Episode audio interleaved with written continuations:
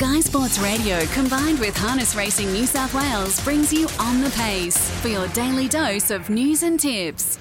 Welcome to On the Pace on this Wednesday morning. Hopefully, you had a winning day yesterday and you have full pockets for Bathurst uh, eight race card this evening, which gets underway at 6:12. That's our New South Wales harness meeting for today. But we did have Griffith race last night, and there were a few different sets of connections that had uh, multiples on the card. Blake Micallef and Adam Richardson both drove doubles, so they both had a good night at the office. And there's a horse uh, by the name of of Narano that's now won his five runs in Australia, five straight. So he might be one that we can keep an eye out for, making his way through the grades very quickly indeed for Ellen Bartley and Blake Jones. But uh, he's certainly trending in the right direction. It was a pretty impressive win last night to come from near enough to last around Griffith. So that's a wrap on that card.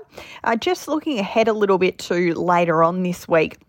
We have Breeders' Crown Heats at Bendigo on Friday. Not a great deal of New South Wales uh, interest in terms of New South Wales trained runners. There are a couple amongst them. I noted Arden's ace is certainly there in the three year old Colts and Geldings, but uh, Barroom Banner, of course, we got to see him close and personal in New South Wales uh, last week and for the last few weeks when he won the Breeders' Challenge. So at this stage, if you tuned in to Mick Guerin's edition of On the Pace on Monday when he caught up with Mick Stanley, he's still probably a 50 50 chance of going to that heat. Just it was all dependent on how he returned back from that pretty tough run that he had on Saturday night, but hopefully He's come through that well and he can contest this year's Breeders' Crown. But both of the divisions for the three year old fillies and the three year old Colts and Geldings are going to be excellent. And we have the Breeders' Challenge Blue Finals on Saturday night at Tabcorp Park Menangle as part of another big 10 race card. Those $450,000 finals to be run. And there will also be a fast class race uh, that features expensive ego on the backup. He was beaten as a short price favourite in last week's tab, Len Smith Mile, but he will go around on Saturday night. And depending upon his performance, that will determine whether or not he presses ahead to the Inter Dominion, which kicks off uh, at the end of this month, which is quite crazy to think. And there are tab markets available on those five feature races on Saturday night as well. Today, there is a trial session at Menangle. It's in fact already underway, but the likes of JOK, Double Encounter,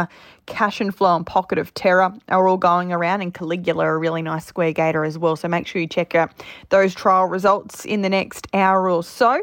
Uh, many of those horses, no doubt, targeting feature races across the Inter Dominion Carnival. Tonight we have that Bathurst card of eight races, and Jason Hewitt has a really nice book of drives, several key chances uh, early and later in the card, and he's been kind enough to join us this morning on On the Pace to discuss them. Good morning, Jason. How are you? Good, thanks, Brett. Morning. Thanks for joining us. Let's have a chat about these horses. We'll get stuck straight in. You have five drives on tonight's card, the first of which is in the opener aboard Carba Ganoush. And it looks as though this might be your first drive on this guy. Yeah, it is, Brett. He's um he's a nice little horse. He he won about five races last year as a as a two year old, and I know he's been a bit luckless the last few starts. So hopefully we can find a little bit of luck somewhere there tonight and get the job done for Dale. That'll be good. He's looking to break through for the first time this season, which is probably surprising because he's more talented than that, but he's taken on some pretty good races, including the Gold Chalice, and then more recently, uh, he took on a, a, Breeders' Challenge heat as well. So, in this sort of race, in an up to 47, with equal luck, which he's probably due, he has to be a big chance. Yeah, for sure, Britt. He, um, he's got a, an awkward little draw there, but um, at least he won't have to do too much work early and and hopefully we can, yeah, manoeuvre him away from the pegs at some stage and, and get a crack at him if the, the one doesn't hold up. We're not real sure who will lead that one yet. The one is We Will Hail Caesar, who's had a handful of runs since changing hands. But in terms of its form, you probably can't take a great deal through it because it as well hasn't been at its best. So I guess it is a bit of a tricky one whether you stay or move. Yeah, that's right. Yeah, I'll have to. I'll talk to Daryl later and see what how he feels. But um, he's definitely a nice little horse, Carba Ganoush. So um, yeah, hopefully I know he's been a bit bit unlucky lately, and I know he's definitely better than his form read. So we'll be driving him pretty confident. If we can get off, we will. If we if we don't, we'll we'll wait and see what happens around that last bend. But yeah, I think he'll go well. That's race one, number nine. We move across to race number two, and you team up with Burn here with Better Shake It, a three year old filly who's got a fair bit of breeding on her side, only lightly raced, and she contested a Breeders' Challenge heat last time out. And I wouldn't say she disgraced herself, even though she was beaten a little way, but uh, she's been sparingly raced of late. So, how's her fitness at? Her fitness is much better um, from the heat run. She's definitely improved a lot since then, and um, yeah, lightly raced just due to the fact that being a three-year-old and she came out and won two really quickly, and um, she was just going to get right up in grade. So she went back out for a little spell and she got quite heavy. So it was quite hard to have her spot on for that first run, but she'll definitely be fitter for that and she'll go much better tonight. Yeah. She's had a trial since uh, a couple of weeks ago now. Wasn't overly flash on the clock, but she obviously showed you enough in that trial to suggest that she's getting towards where you need her to be. Yeah, that's right. That's right. But she's definitely getting fitter and her track work's improved and and um, yeah, her weight weight looks a lot better. So hopefully we we've nearly got a bit enough to, to do a bit of a job there in that race. Stravinsky got around as a really short price favourite, but you've drawn to advantage. Can you take advantage of that draw? Does she have enough gate speed to get forward? She has got good gate speed, yeah. Um, Ellen Shannon's also quite quick there, but um, yeah, hopefully we can hold her out and, and at least sit on Stravinsky, or if not hold, it depends how quick gets uh, Stravinsky out, I suppose. Yeah, I think he's quite quick, so we'll, yeah, we'll, we'll have a forward spot on the pegs there somewhere anyway.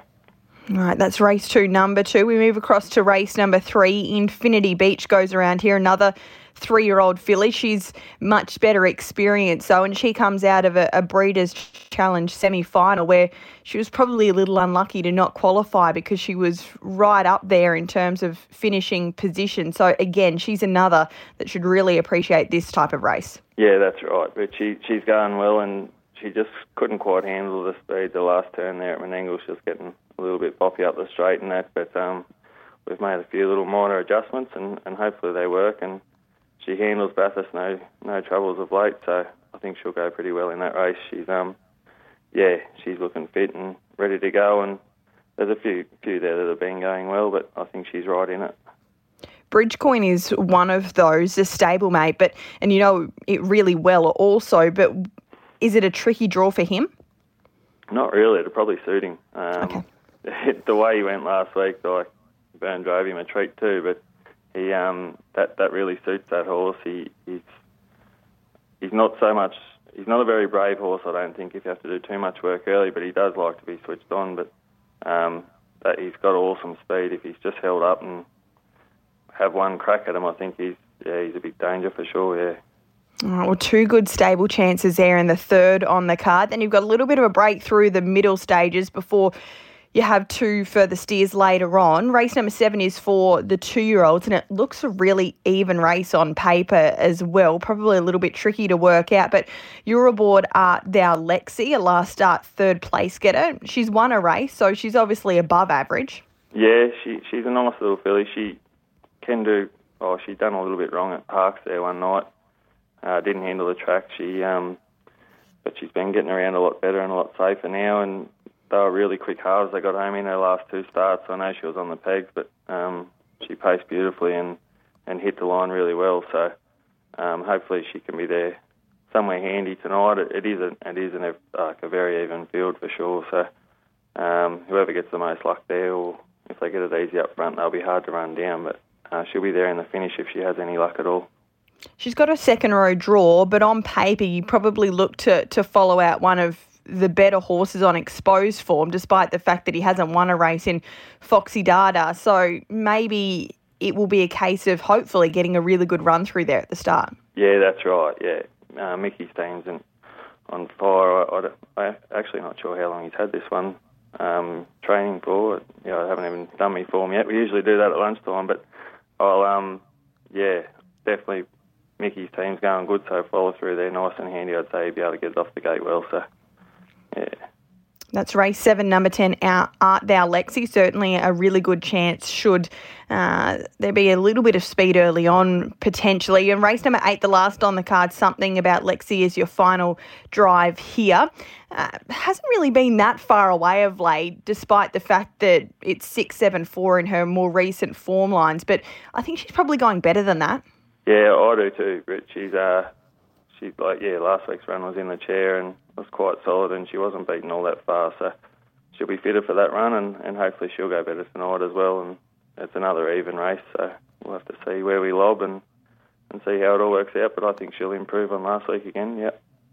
A few tricky draws tonight to contend with, but with even luck, most of them are good chances. If we were to say what your best was on tonight's card, which would you, which way would you be leading? Um, I, I love Infinity Beach, even though she's a bit of a rat bag sometimes. She's um, yeah, she's a really nice little filly, and when she puts it together, she does it well. And um, yeah, I think I think she's probably my best chance tonight.